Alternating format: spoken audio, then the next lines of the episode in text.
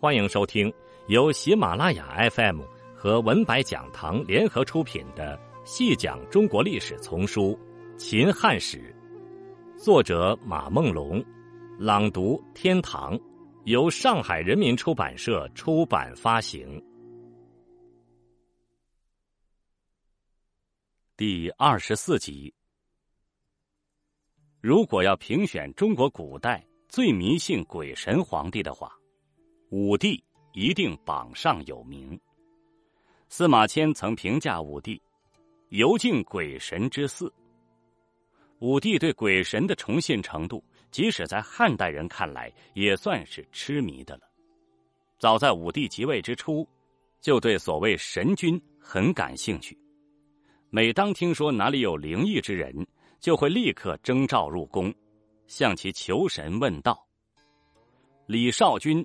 缪季、少翁、栾大、公孙卿等方士，都因受武帝崇信而名噪一时。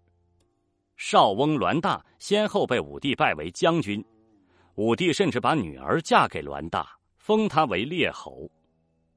元丰元年封禅泰山之后，武帝认为自己功成名就，与秦始皇一样，开始热衷于求仙。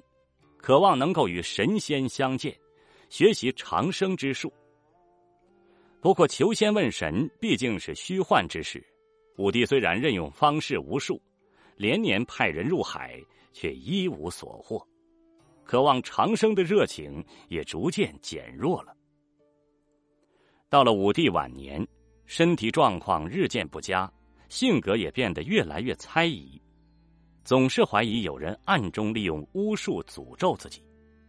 武帝的这种心理被江充察觉，并加以利用来打击政敌，从而掀起了一场惨烈的政治风暴。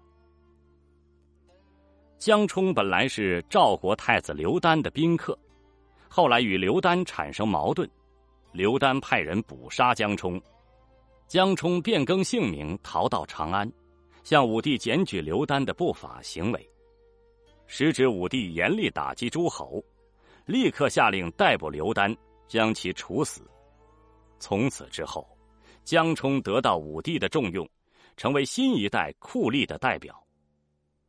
为了向武帝表明忠诚，江充不惜向皇亲国戚下手，甚至连太子、公主也遭到江充的弹劾。朝中大臣和刘氏宗亲。都对江充恨之入骨。太子刘据是魏皇后的儿子，也是武帝的长子，很早就被立为皇储了。太子为人宽厚，与武帝严苛的性格有很大的不同。朝中宽仁之士和儒臣都依附于太子，久而久之，朝中形成以武帝为核心的酷吏集团。和以太子为核心的荀吏集团。需要说明的是，武帝与太子虽然性格不同，但是武帝并没有因此厌恶太子。其实，太子宽仁性格的形成也与武帝有一定的关系。武帝曾经跟卫青说过，自己即位时汉朝面临着很多的威胁，所以必须加强集权，严苛执政。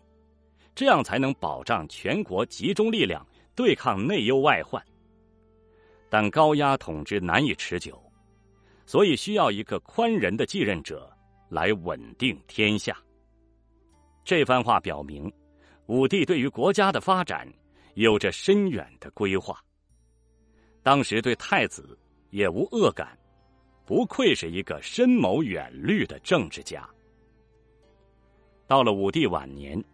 那些被武帝重用的酷吏开始变得惶恐起来，他们深知，武帝去世以后，太子一定会铲除自己，所以总是想尽办法构陷太子。武帝面对诋毁太子的谗言，往往是置之不理，并没有因此而丧失对太子的信任。征和元年（公元前九二年）。丞相公孙贺抓捕了关中大侠朱安世，为了自救，朱安世上书检举公孙贺的儿子与杨氏公主私通，并用偶人诅咒武帝。武帝最痛恨别人诅咒自己，他让江充调查此事，江充穷追不舍，派人搜查公孙贺及杨氏公主的府邸。当时利用偶人诅咒政敌，又称巫蛊，是非常流行的，所以搜查到偶人并不困难。江冲将这些偶人说成是诅咒武帝的工具。武帝下令处死公孙贺父子和杨氏公主，朱成公主和长平侯魏抗也受牵连而被诛杀。魏抗是卫青的儿子，魏皇后的侄子。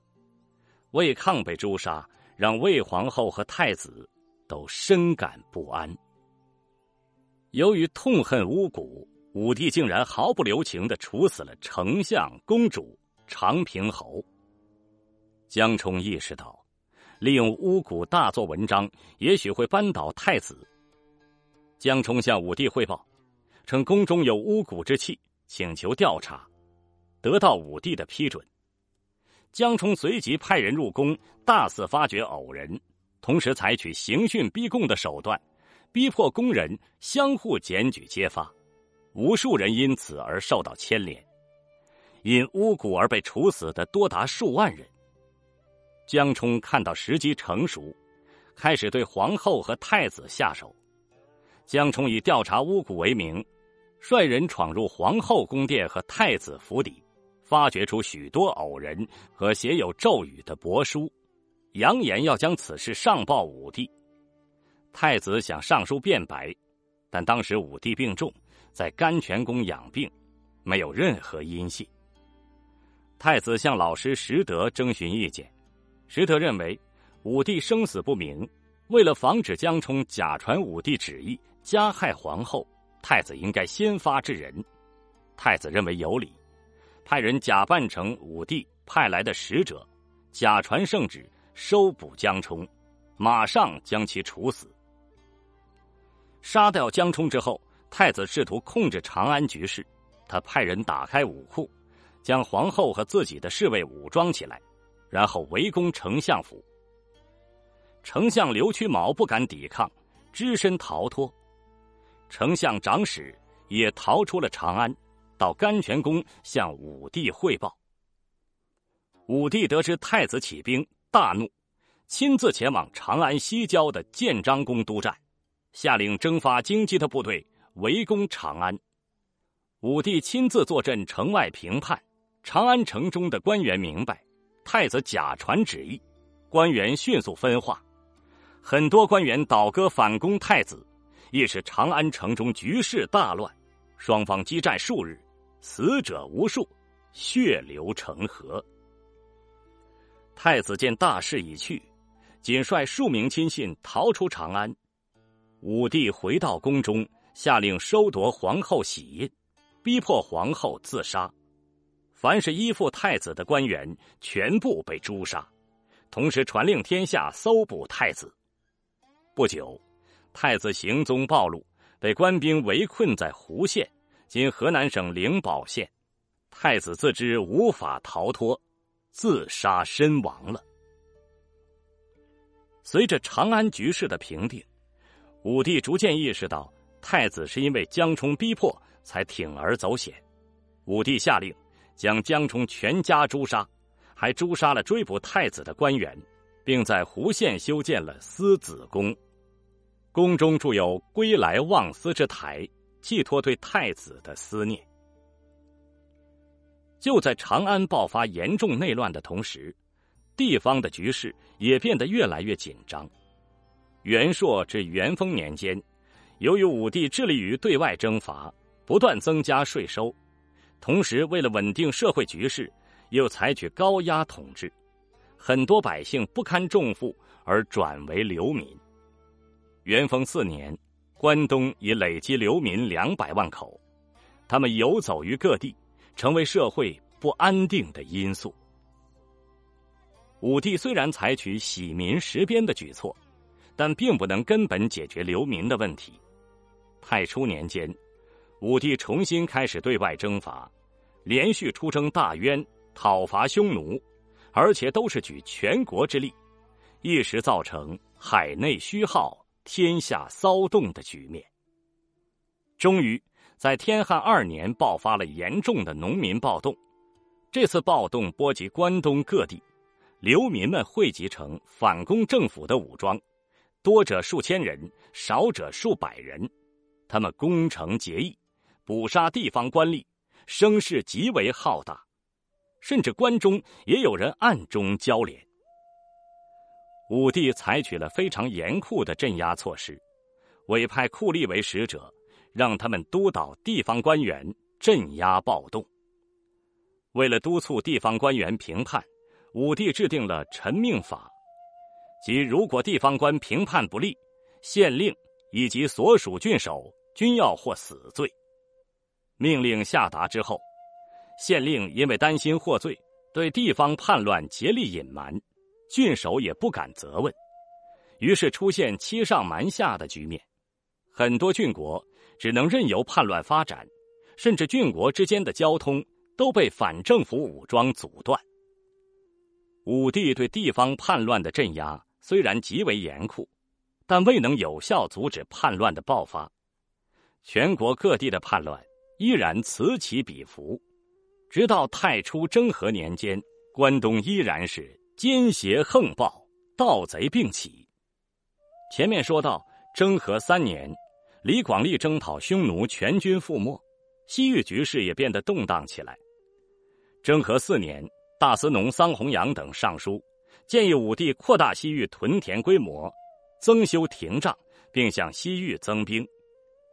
一时关东人心惶惶，百姓都担心第三次大渊之役的到来。结果却十分出人意料，武帝否决了桑弘羊等人的建议。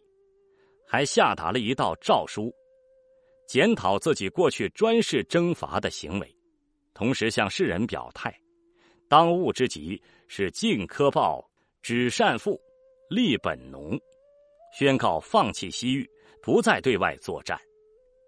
武帝还下令恢复文帝以来休养生息的政策，为此任命贤者田千秋为丞相，封为富民侯。以彰显私富养民之意，号令地方官员鼓励农耕。武帝的这份诏书是针对桑弘羊屯田轮台的建议而发，所以又被称为轮台诏。又因诏书检讨了自己的错误，还被称作罪己诏。轮台诏仅仅是武帝检讨以往过失的开端，此后几年内。武帝又接连发布罪己诏。一九七七年，在甘肃省玉门县花海汉代烽燧遗址出土了一份戍边士卒抄写皇帝诏书的残件。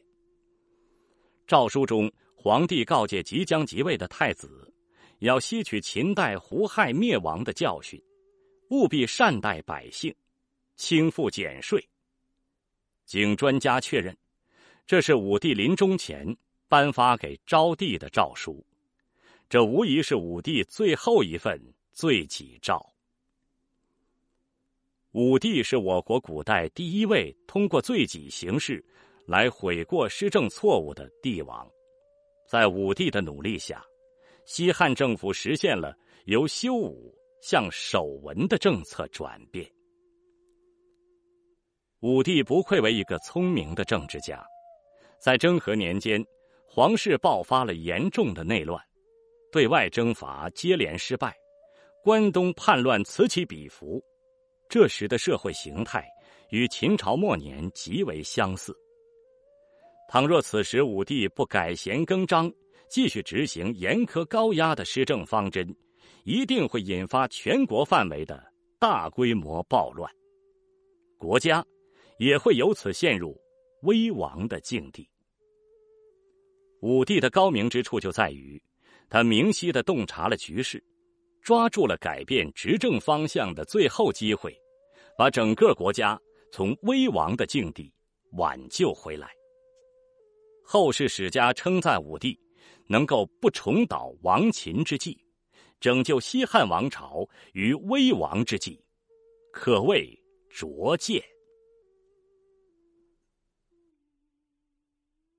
听众朋友，这一集就为您播送到这里，感谢您的收听。